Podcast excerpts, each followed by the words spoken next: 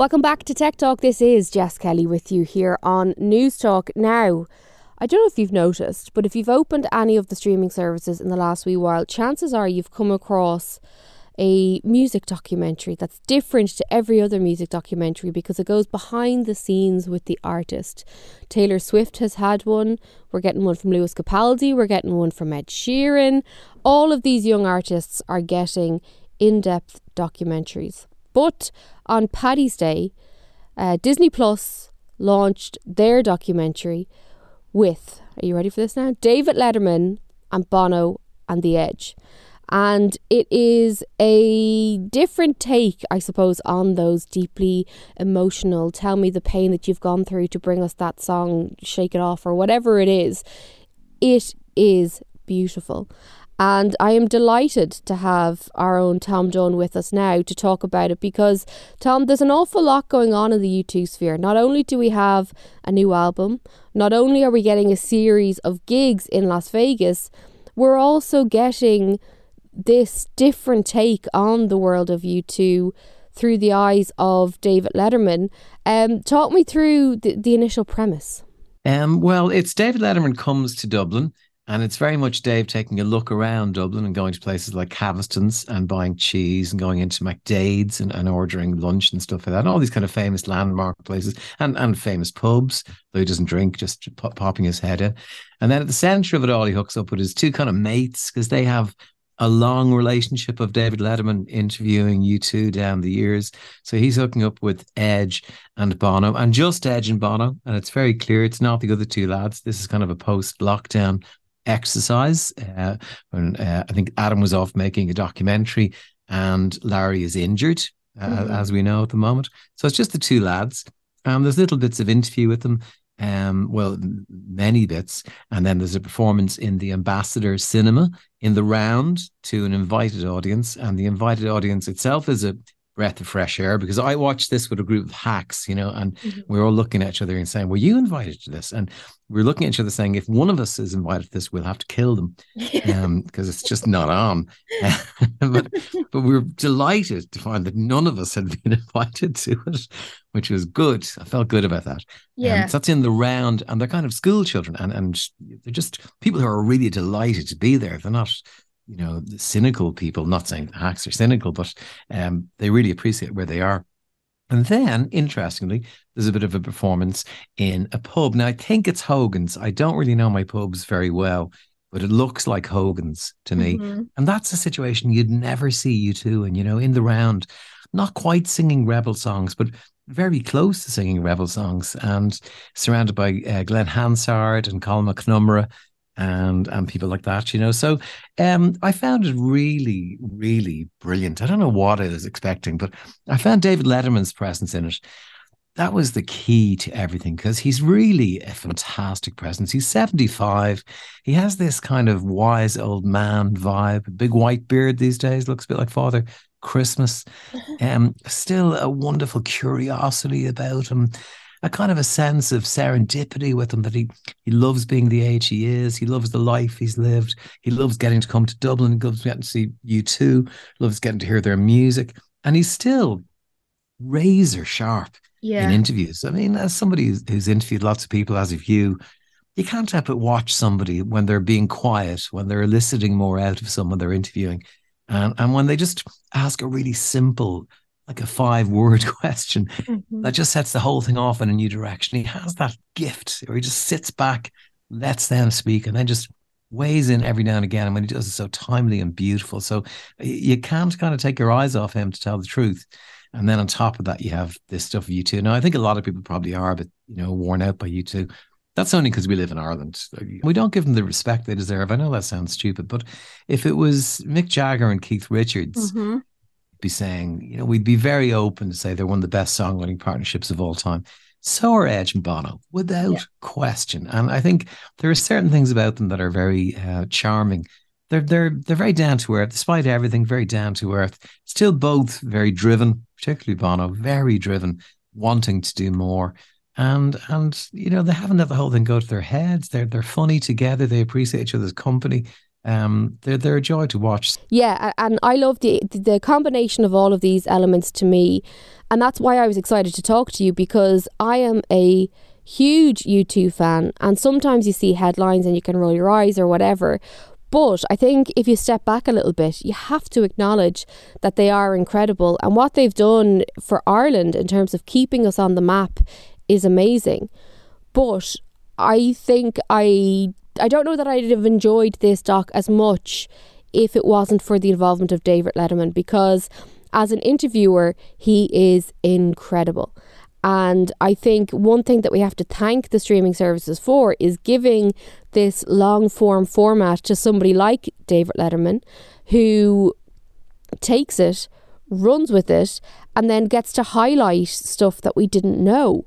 Um, you're obviously an encyclopedia when it comes to all things music, but did you learn things that you didn't already know about U2?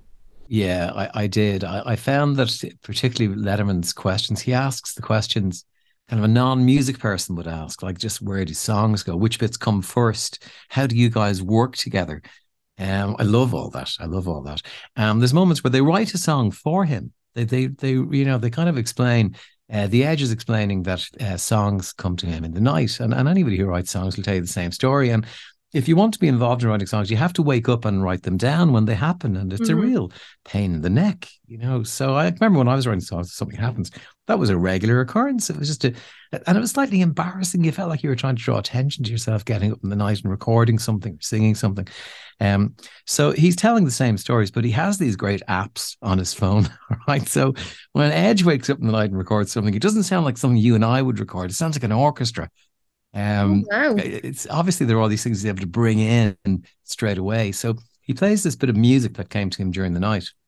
He plays that to David Letterman, and and then Bono starts working around forty foot man as a lyric, you know. And you, they're writing a song in front of your eyes. It's that old chestnut. It's Paul McCartney in, in that uh, let it get let back. it be get back yeah where he starts writing get back in front of your eyes it's that yeah. you know and i think it's a great song i think it turns out really well so there's little stuff like that and how they got together and I just, it's just really nice. It's just there's a freshness to it. I know it's probably a story we've heard but he he, he brings a freshness to it in the way he approaches it. There are moments though there are little magic moments. There's one moment where the edge just starts playing guitar but proper guitar in his studio with all his effects um, starts playing it to David Letterman, and it's it's the U2 orchestra. It's all those amazing sounds from With or Without You or Pride. Those really yeah. chimey, stunning guitar parts that the Edge is just so brilliant at. And David Letterman is just looking at him in disbelief, and he says, "You know, if God takes me now, I will have no complaints. you know, this is just." Such a wonderful thing to be up about. I always say it's someone's uh, they take out their talent yeah. the reason you know of them in the first place it is often very you have to laugh it's so good when you hear it so it's it's a bit like that but isn't it amazing for a band that's been around for as long as U2, for that level of wow moment to still exist? Because you know there, there definitely is particularly when it comes to irish people and u2 there's an element of i know this story or you know we've all sang along to pride or whatever it is. But i think the level of interest is still there and the level of intrigue too. Like the Beatles documentary, when that came out, my jaw was wide open because there's something magical about getting insights into the brains of these people who've been around for such a long time and whose songs are part of our not even culture identity, but identity. There is a magic to it. There is an absolute magic to that. And I think you are w- wondering where did it come from and how did it get so good? Even as he was asking questions about the early days, um, I remember I, I know Dick Evans, the Edge's mm-hmm. brother, quite well, and and I, I at a dinner party once I said to him, "What you were there at the beginning?" He was in a band called the Virgin Prunes, and I was saying like, well, "What what was it?" And he said, "From the word go, it was word world class. From the moment they started making music together, it was just world class, and that is there, and and you hear it on the songs of Surrender." Uh, with everything stripped off, you really notice Bono's lyrics yeah. And the lyrics too, out of control. Um, God, they make boys, but not like this one. That's that's such a perceptive lyric for somebody mm-hmm. to write on their 18th birthday. Yeah. Uh, so you're you're just thinking they were always just a different a cut a different cut, cut above the rest of us, no question about it. It took me years to write lyrics, uh, semi decent, Well, and it's funny when I, I started writing quite good lyrics in my late twenties to describe how I felt when I was eighteen, yeah. is in horse show jumping. There'd be a time fault there, you know. It's just you're going to be just to be barred for that. They were on the money, straight out of the out of the, the traps, and when you see them at the peak of their powers, he's they're still only 26, 27. It's again, it's like the Beatles um, when they're recording a day in the life. They're mm-hmm. they're 26 and 27 as well, which is yeah. really phenomenal. It really is. So they have that world class edge from the moment he picked up a guitar seems to be a different class of an animal completely to everybody else. Uh, and that hasn't gone away. And there's moments when he's playing guitar in the background and you're just looking at it and going, what he's doing is so fantastic, so marvelous. Who wouldn't want to sing over it? Uh, so yeah, where where it comes from is a big thing. To see it in front of you is brilliant, and it's brilliantly filmed, and there's great wit about it. Uh, mm. And I found the whole thing very uplifting. I don't want to give away the ending because there is an ending to it. There is there is a lovely thing happens at the end, and we were all cheering in the cinema when that oh. happened. Yeah, I, I'm telling you, it was for a thing. It was it was released on on March 17 for St Patrick's Day, and for a lovely little thing to find and watch. You couldn't top it. You really couldn't beat it. It's a wonderful piece of work. I'm also excited to see uh, what they do with their Las Vegas show because I listen to a podcast called Smartless with Jason Bateman, Will Arnett, and Sean Hayes. It comes out every Monday. It's my highlight of my week, which is pathetic, but it's true. And Bono was on with them around the time of his book, and he was kind of teasing the Las Vegas show, and he was saying that what they're going to do in Vegas couldn't possibly be done anywhere else. And I was at their last tour, which I think was Innocence and Experience. And holy moly, like what they did with the lights, with the screens, with the satellite stages, it was just remarkable. So, for, from a tech fan point of view and from a U2 fan point of view, I'm kind of waiting with bated breath to see what they managed to pull off. Do you think the, the Vegas res, uh, residency is a good idea for them? I do. I, I, think when the Vegas residency is put to you and you think about the enormous effort and creativity that you would put into designing lighting shows and and you can do so many different things now, lights and sound and Dolby Atmos maybe mm-hmm. might be probably will be part of how you hear this gig. Um, there are so many different levels on which you can approach this and make it into an incredible show. To do that and then break the whole thing down and put it in the truck and drive for 500 miles to the next venue suddenly seems like a ridiculous thing to do. It just doesn't make any sense whatsoever, especially in light of all the green energy and everything else mm-hmm. going on. It seems like a crazy thing to do. So to, to have the audience come to you suddenly makes an awful lot of sense. Um, so that yeah, that is, and they've always been a band. They they've driven the parameters in everything they've ever done. When we used to record albums, when you were in the studio, if you're going to mix it, you'd put on U2's most recent album. And that was what albums sounded like. That was as good as an album could sound like at that mm-hmm. time. It was like suddenly you'd hear levels of bottom end that had never been on records before. And you're wondering, how can I get that? And they took the same approach to their stage shows. The Zooropa tour in particular was like nothing else anybody's ever seen. So that creativity is still there. But it, there's a big thing that's been going through my head since the one man show and the album and, and this as well. And it's it's coming from Bono. I just pick up from Bono a, a certain frustration in him that that sa- says to me that he's really not finished with where U2 are going. Mm-hmm. He's not happy to have two of the greatest albums of all time, and then loads of very other very good albums. He wants more. There's some. He wants to do something that completely astounds people. I really feel that in him. And that may involve dragging the rest of the band with them. I, I, I get a bit of energy from the times that you think I might need to wake these guys up a bit, and he'll do it because he's you know he's he's he's got the energy of of wild dogs. He, he, still, the one man show was just phenomenal. So I think there's there's there are more turns in this road yet, and God, we get to see them in Vegas together. Won't that be lovely, Jess? Yeah, I'm already booking our flights, Tom. Me and you will be there. Uh, we'll sell merch, we'll sell drinks, we'll do anything to, to be there because I am genuinely excited about it. Uh, I think it's going to be, you know, it's going to set the bar, I guess, for the next level of tours and artists and so on. Talking of next generation of artists, uh, I mentioned at the top there, you know, there's a whole uh, genre now of these music docs coming to streaming services. So there's one coming with Lewis Capaldi, but the one that got a bit of attention this week was uh, Ed Sheeran.